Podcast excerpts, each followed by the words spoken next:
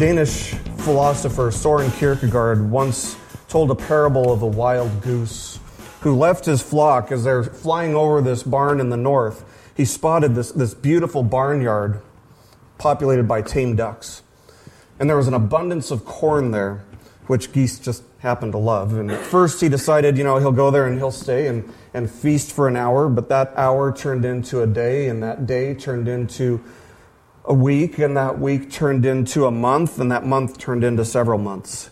And the barnyard seemed like, you know, this, this safe and sheltered place. There was an abundance of food, and so the wild, ga- wild goose stayed through the entire summer.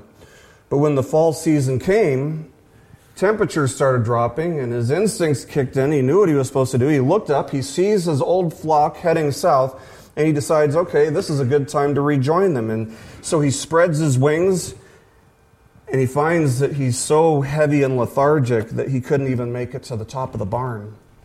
So the wild goose thought to himself, I'll stay here through the winter where there's shelter and where there's plenty of food.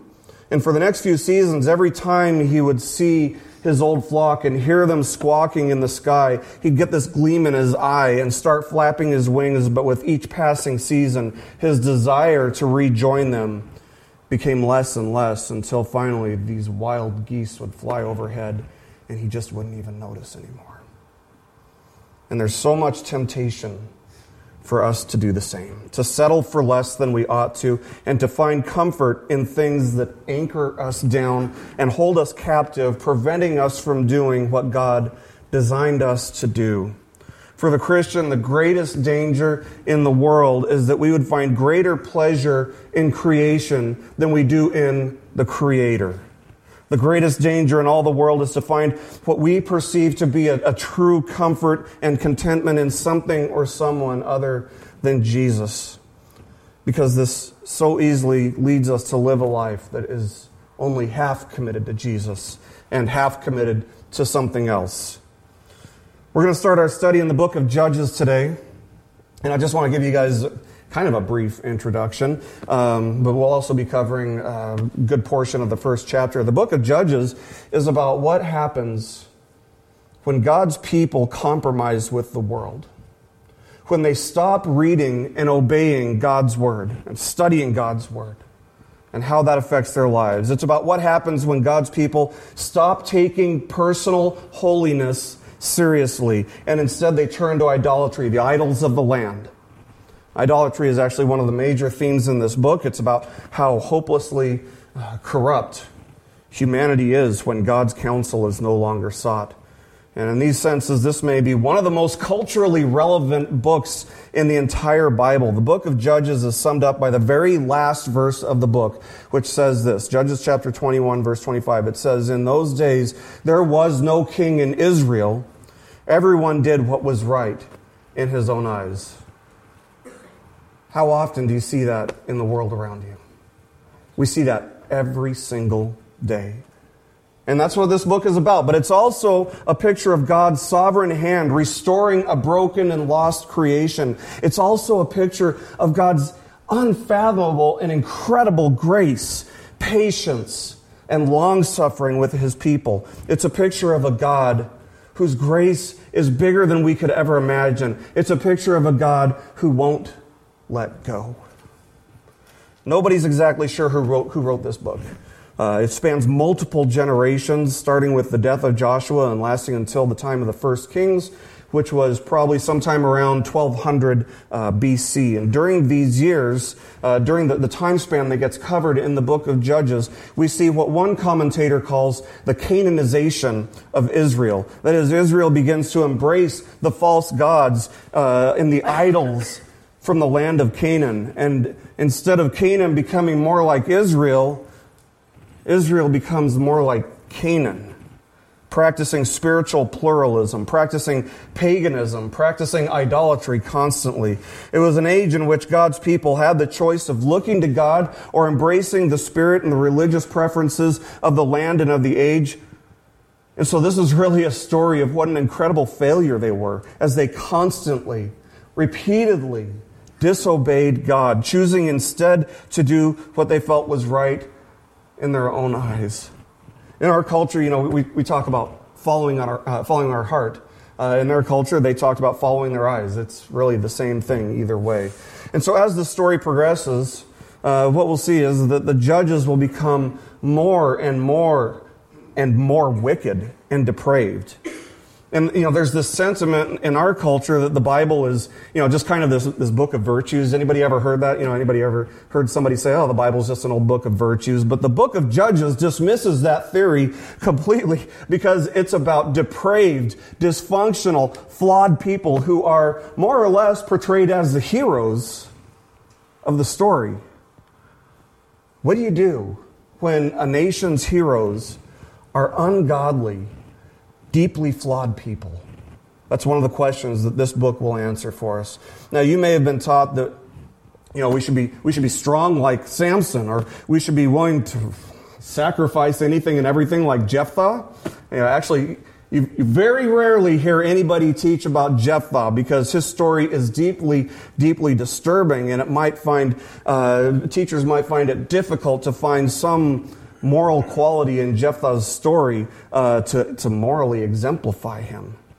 So, if that's the kind of stuff that you've been taught about this book, forget all of it. This is not a collection of moralistic stories. The purpose of this book is not to teach us how to be good or moral, it's to show us how awful, how depraved, how wretched the best of us, apart from saving, God's saving grace, are.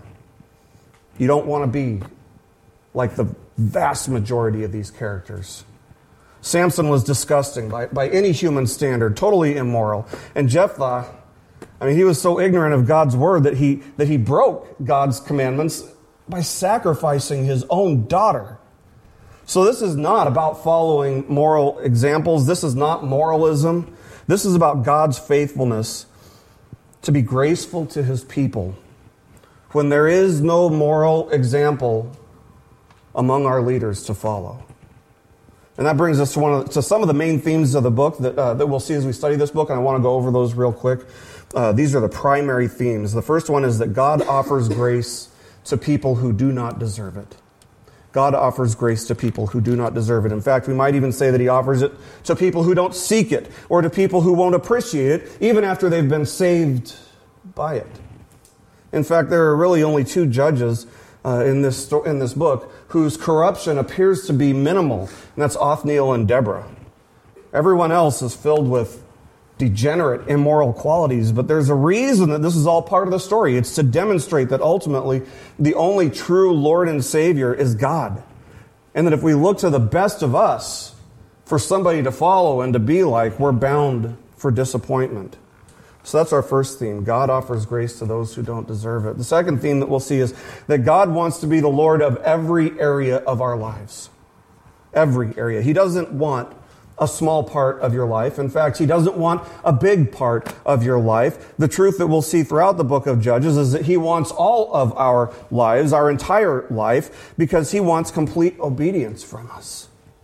God instructed Israel to take the entire land of Canaan and they compromised. They, they cleaned out part, but then they left part standing. And I also not pass judgment too harshly on them, though, because if we're being honest, we all do the same thing in our own hearts. And the book of Judges shows us the kind of instability and consequences that we'll reap when we do that. A third theme that we'll see in the book of Judges is that there is a tension between God's grace and his law.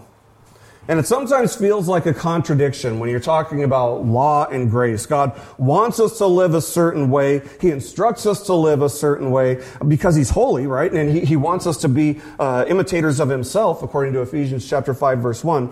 And yet, He makes unconditional promises. I want you to act this way, but I've got some unconditional promises for you. Like, I will be with you always. Let me put it this way Will God bless his people if we're remorseful, or will he only bless us if we obey him? Will God's holiness negate his promises? Now remember that this was written long before Jesus walked the face of the earth, and so we find that Judges teaches us that God can maintain his holiness and maintain his unconditional promises. And only the gospel can show us how the tension between these two things can be resolved without God compromising his character or violating his holy nature. So we'll see there is a tension between law and grace. Fourth theme that we'll see God himself is the only true and faithful Savior. Our greatest need is not to have a moral role model. Our greatest need is to have a firmly grounded, uncompromising, unswerving commitment to Jesus. But we'll see that the flaws and the failures of each of the judges, and they all have them, some of them are abounding in flaws and failures, they all, in one way or another, point to our need for Jesus in some way. Finally, uh, the final theme that we'll see here is that God is always in charge.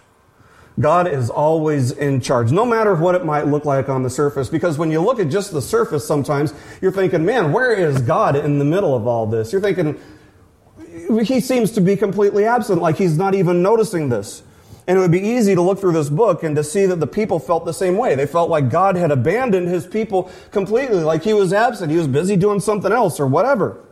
And there will be some stories in here which will maybe tempt us to be thinking the same thing. Start wondering where God is in the middle of all this.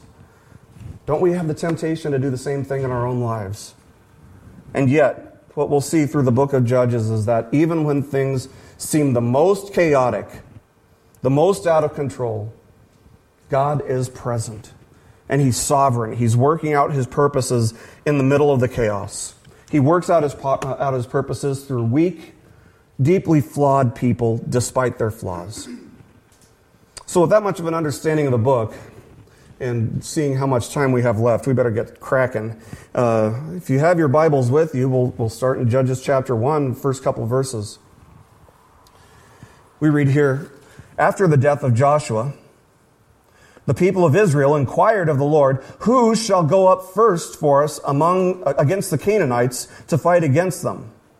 The Lord said, Judah shall go up. Behold, I have given the land into his hand. Now, time out for just a second here. We have to understand that there is a figure of speech uh, that we'll find throughout this study. Notice that God says that Judah will be the one to go. I have given the land into his hand, but the character Judah, which whom you'll find in the book of Genesis, toward the end of the book of Genesis, uh, he died. He, he's long gone. Uh, but in, Judah, in Jewish culture, the dead live on in, in some sense through their descendants. And so when we see uh, when we see somebody uh, God talking to Judah or whoever in the first person tense, uh, it, it is a figure of speech. Uh, we understand it's a reference to that specific tribe or the descendants of that specific person. So the book begins with the death of, of Joshua. Of course, the book which precedes this book is, is Joshua. Uh, he'd been the leader of Israel since Moses had passed away. And when Moses died, it was crystal clear to everybody who was going to fill his shoes. It was going to be Joshua uh, because Moses had mentored Joshua for several years, and everyone knew uh, that when Moses' time came, you know, Joshua was the man. But the Bible never tells us about Joshua mentoring anybody to fill his role. Who, who did he mentor? As far as we can tell, he didn't really raise up anybody to follow in his shoes. So, what does this book start with? It starts with a void in the leadership of Israel, both the, the political leadership and the spiritual leadership. And from there, it moves very quickly to a declaration of victory. Before the battle against these pagan people of the land has even been fought, the Lord declares victory. The Lord tells them that He has given the land into the hands of Judah. Now, in the, in the margin of your Bible, uh, if, you, if you've got it with you, write this Joshua chapter 6, verse 2. Because this is actually a, a kind of a, a, repetition of something that we saw back in Joshua chapter 6, verse 2. There we read, And the Lord said to Joshua, See, I have given Jericho into your hand with its king and mighty men of valor. Had he done it yet? Well, God had, but had they seen it yet? No, it hadn't happened, but God had already brought them, or had already uh, given them into uh, Joshua's hand. So the point is that God is in control. God is in control. The Judahites haven't even removed the first sword from its sheath, and the Lord has already declared the winner. By the way, you know that the Lord does the same thing with our lives today.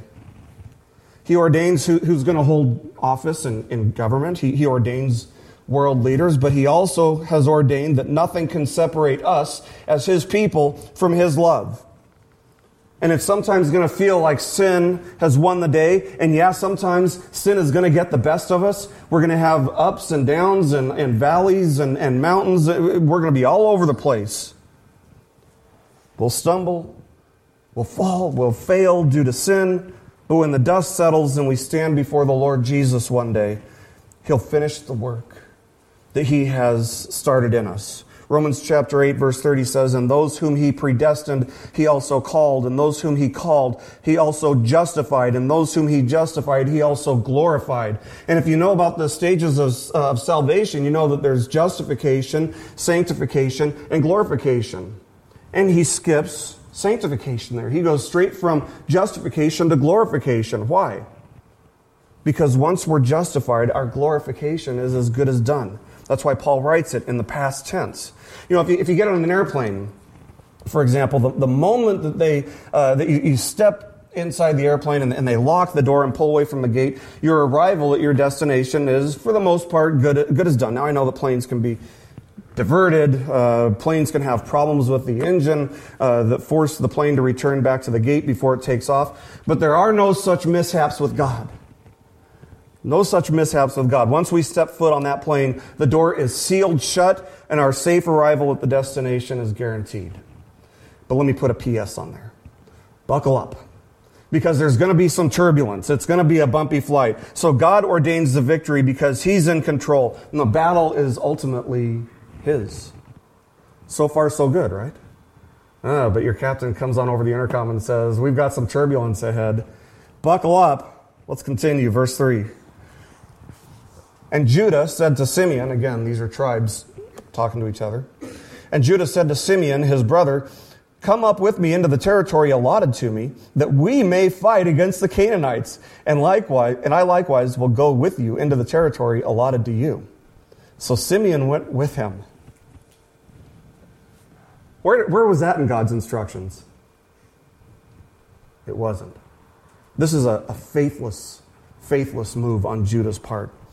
God says, Go get them, Judah. I've got it for you. You're, you're in. It's yours. I've already declared it. I've already delivered them into your hands. And they say, Great. We better call in some backup just in case God is wrong. Mm. What was Judah's sin? Compromise. Compromise. God sent them in, He promised them victory, and they didn't trust Him. And so they compromised. They went in, but not the way that God had instructed them. Let me ask you this. Let's say you, you tell your, your, your son to take out the garbage, and he brings it to the front door. Is that taking out the garbage? Well, I took it out of the trash can, maybe, you know. It's not taking out the trash. It's compromise. They went in, but not the way God had specifically told them to. Now, why would they compromise like that? Because they didn't trust in God. They didn't trust in the promises of God. At this point, Judah was actually the largest tribe in Israel. And so bringing in the Simeonites, who were one of the smallest tribes in Israel, didn't give them any kind of military advantage necessarily. There's one central message throughout the entire Bible, friends, and that's this trust in God. Have faith in God. And that means that we have to trust Him to carry through on His promises, even when maybe on the surface it doesn't make a whole lot of sense to us at the time. You see, God wanted Judah's full trust in His faithfulness to be central to their victory.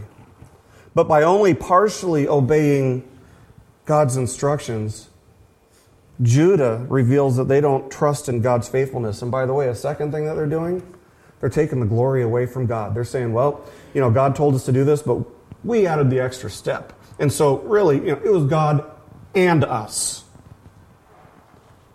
And so, this book starts with Israel demonstrating this man centered independence rather than a God centered trust. Now let's take a minute to look at the promises that God had made to Joshua. Remember, this is the previous book. This is less than a generation prior.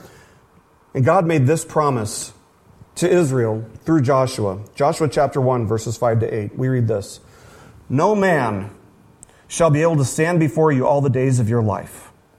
Just as I was with Moses, so I will be with you. I will not leave you or forsake you. Be strong and courageous, for you shall cause this people to inherit the land that I swore to their fathers to give them.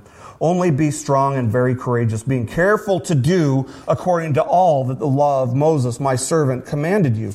Do not turn from it to the right or to the left, that you may have good success wherever you go. This book of the law shall not depart from your mouth, but you shall meditate on it day and night, so that you may be careful to do according to all that is written in it. For then you will make your way prosperous, and then you will have good success. So, right off the bat, Judah shows us that they don't believe that God will never leave them or forsake them. They don't believe that nobody can stand against them if God is on their side. And as a result, they don't demonstrate the strength or the courage that faith in God would give them in battle. God told Joshua never to turn to the right or to the left. That is, never to waver in their trust, never to waver in their faith, and to dwell and meditate on God's word constantly. And in return, God promises them prosperity and success. A little side note, by the way this is the Mosaic covenant that was made between whom? God and Israel. God and Israel only. This is a covenant that was only between them. So keep in mind that God is not promising us riches. He's not promise, promising us material wealth or material success in exchange for our faithfulness to Him. Do some people interpret it this way? Yes. My question for them is this. How are you doing in upholding the law of Moses? How are you doing with those 613 commands? The fact is that none of us can be made righteous by upholding the law. We all fall short. The purpose of the law was not to achieve righteousness. That's why Paul wrote, if righteousness were through the law, then Christ died for no purpose. Galatians chapter 2 verse 21. So this is this is something this is a covenant strictly between God and Israel. And all they had to do was be faithful and they would prosper. Judah has a compromised and a compromising faith. They didn't take God at His word. They didn't believe that God could do what He said He would do. Now, what do you think God, what do you think God is going to do in response to this half obedience, half disobedience? Is He going to punish them by handing them over to the Canaanites? No, actually, what we're going to see is that He keeps His promise despite Judah's compromised faith. Let's continue, verses 4 to 6.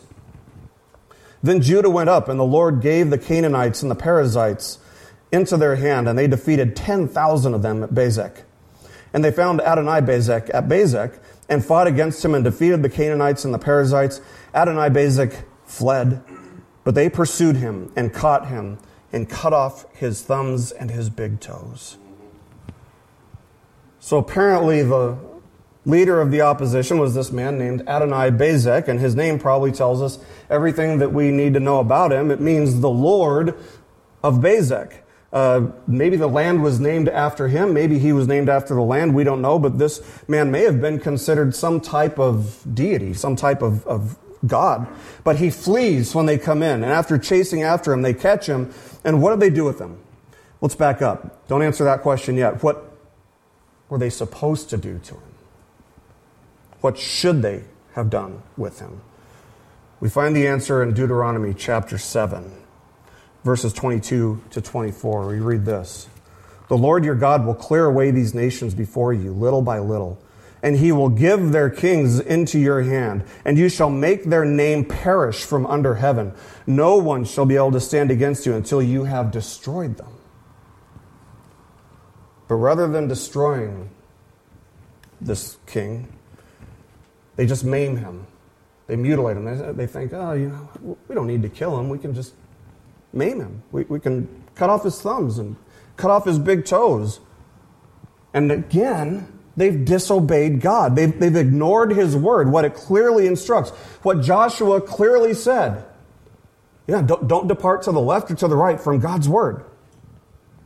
See, they've, they've dealt with this king as, as they see fit, but not in accordance with God's instructions. Do you know what we're really doing when we ignore God's word and we do things our own way instead? We're making me our own God. We're making us our own gods. We exalt ourselves over God.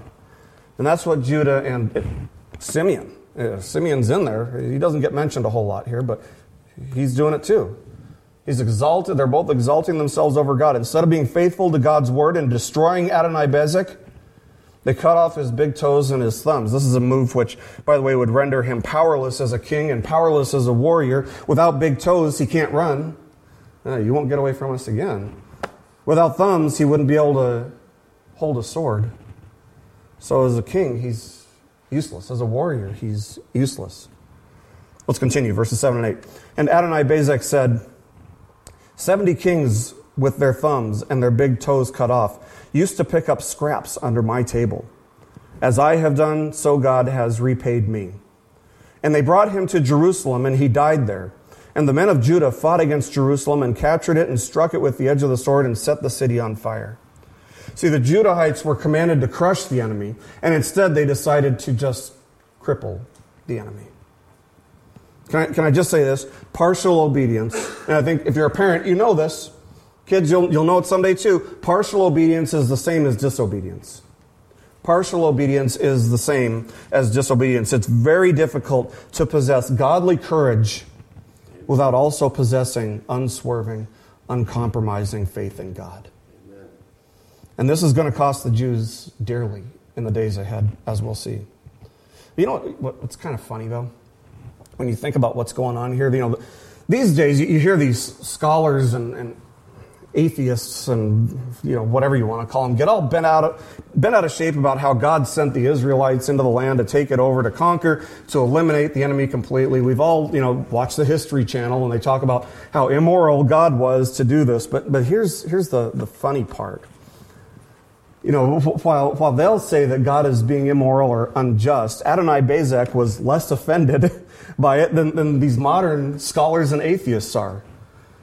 God gives people over to the choices that they have made. That's what we see in Romans chapter 1, where God hands people over to their sin and hands them over to their sin again and again. And yet people have such a hard time accepting the fact that God would do that. And they say, oh, God is so unjust. God is so immoral. How could he, how could he do this kind of thing? But apparently this king, Adonai Bezek, doesn't have a hard time accepting that at all. He says, I've done the same thing to 70 others, so it's fitting that I would get the same thing. Wow. Crazy. So the Judahites and the Simeonites captured Jerusalem. Let's continue, verses 8 to 11. And afterward, the men of Judah went down to fight against the Canaanites who lived in the hill country, in the Negeb, in the lowland. And Judah went against the Canaanites who lived in Hebron. Now, the name of Hebron was formerly Kiriath Arba and they defeated Sheshai and Ahiman at Talmai. From there they went against the inhabitants of Debir. The name of Debir was formerly Kiriath Sefer. Man, there are some crazy names in there, I know, but don't let that distract you from what's going on here. You know, we, we might be wondering, by the way, where, where have the Simeonites gone? Because they're, they're not even mentioned here.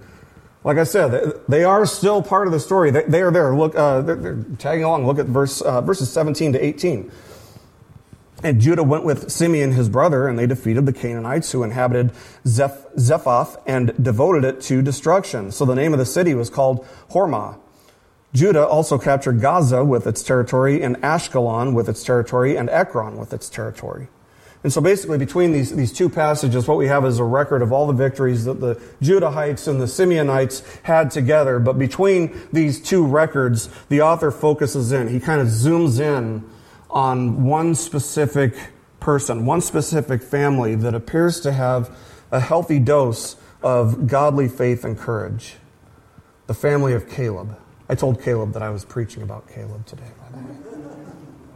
the family of Caleb, the author zooms in on him. Caleb, we, we remember him from, uh, you know, when he was a friend of Joshua and, and they had been a party of 12 people who went in to look at the land of Canaan to scout out the land and to come back and, and report. And, uh, and Joshua and Caleb had said, let's, let's go. We can take these people. But everybody else said, oh, we, don't want to go against the giants of the land.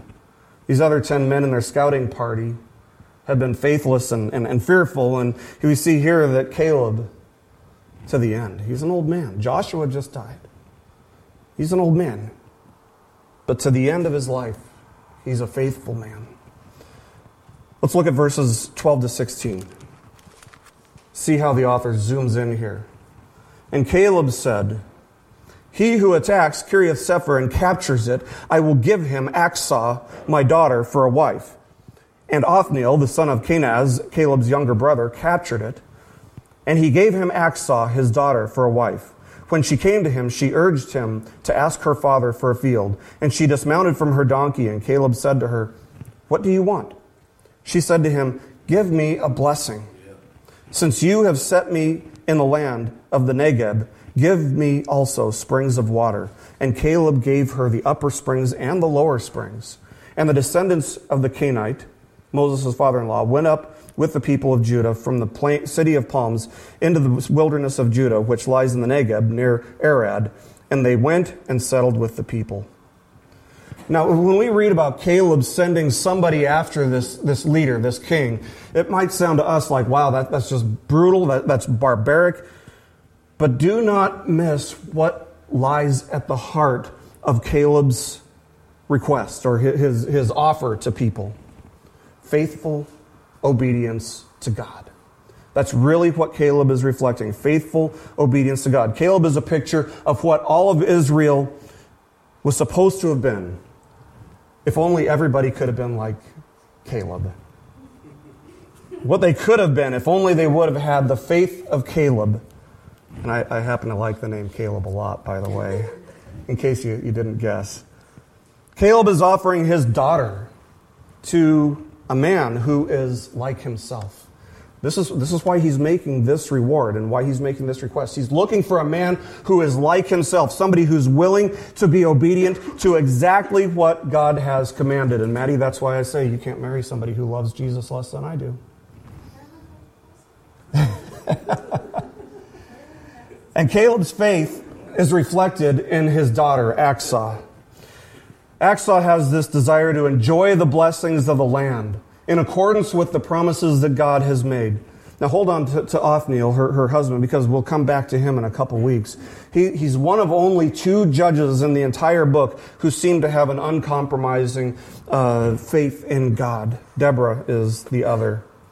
So, Caleb, Othniel, and Achsah are put in the middle of this text, in the middle of this passage, to give us a contrast to the rest of Israel.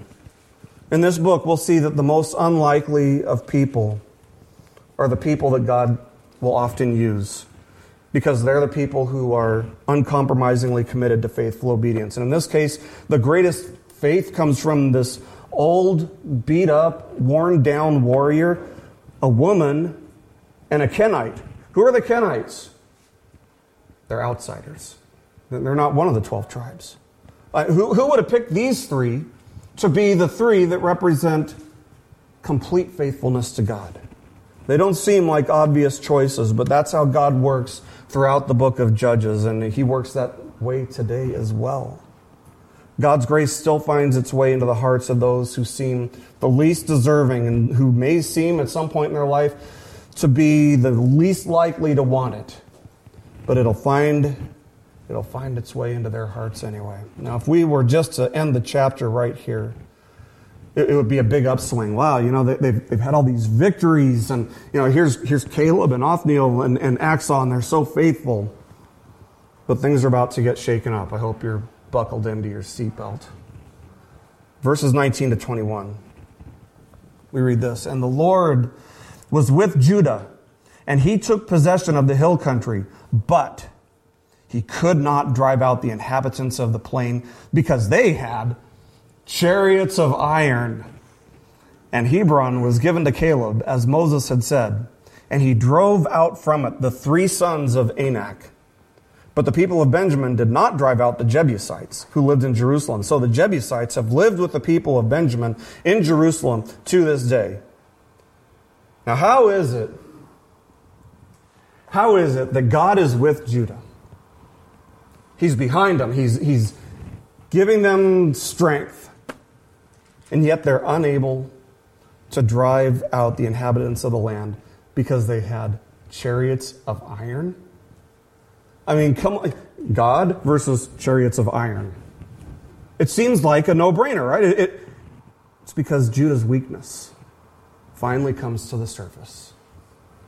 They're in the fire, and suddenly, oh, look, look what comes to the surface. Oh, that weakness of faith that you've had since the beginning. Here it is faithlessness. They don't trust in God. Let's be honest. They haven't trusted in God all along in this book. They've trusted in themselves. They don't trust in God's promises. They don't trust in God's strength. They trust in their own strength, their own might, which is finally revealed to be no strength at all. And so they look at these iron chariots and they say, Oh, iron chariots. We only have wooden chariots. There's no way for us to win here.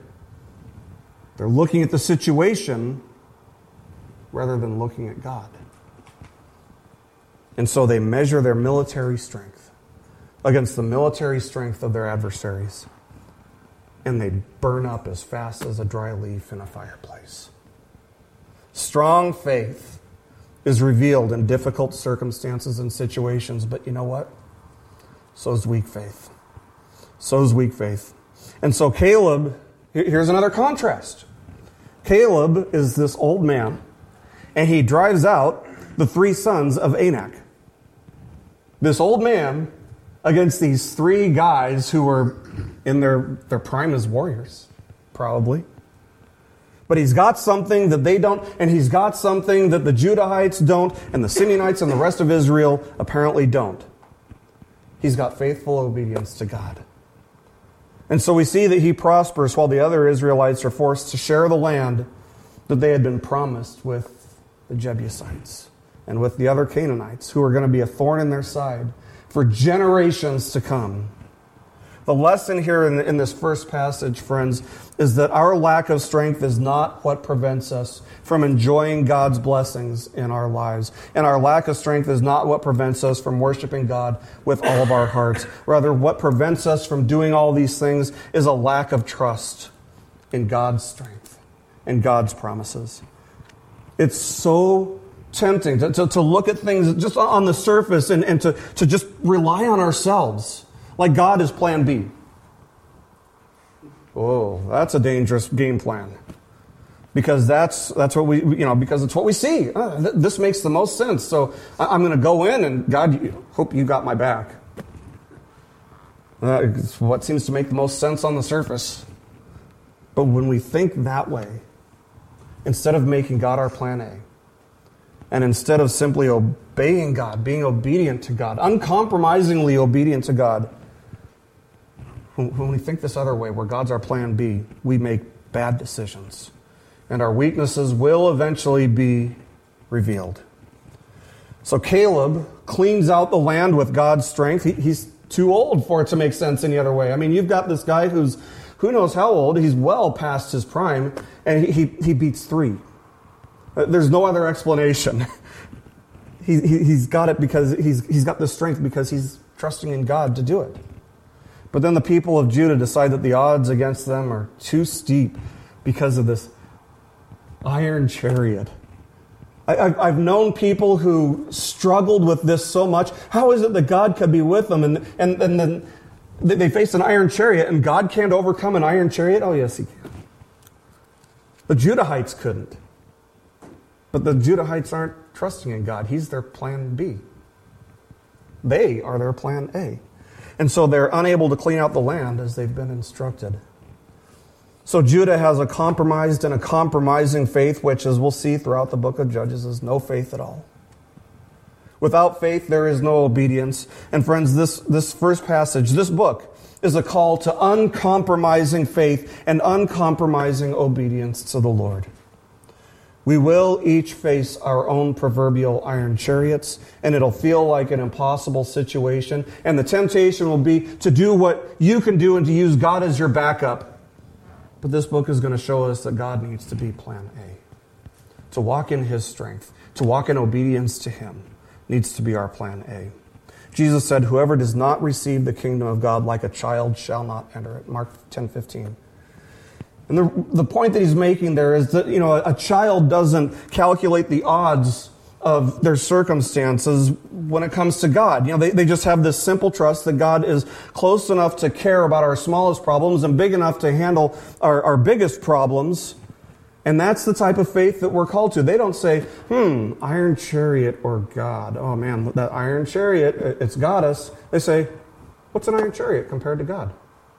Because they have this, this childlike faith where they, they understand that God can take care of our biggest problems and He's close enough to care about our smallest problems. That's the type of faith that Israel was called to. That's the type of faith and obedience that we're called to.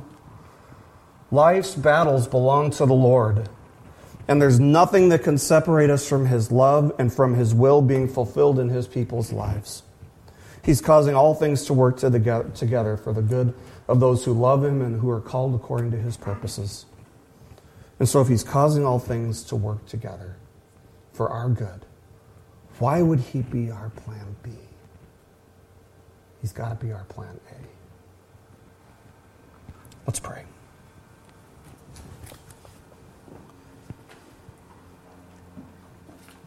Lord, we thank you that you sent your Son, Jesus, to redeem a people for yourself knowing that we're a people who will struggle to be faithful, we're a people who struggle to be obedient, we'll look to ourselves first and foremost, just by nature, Lord.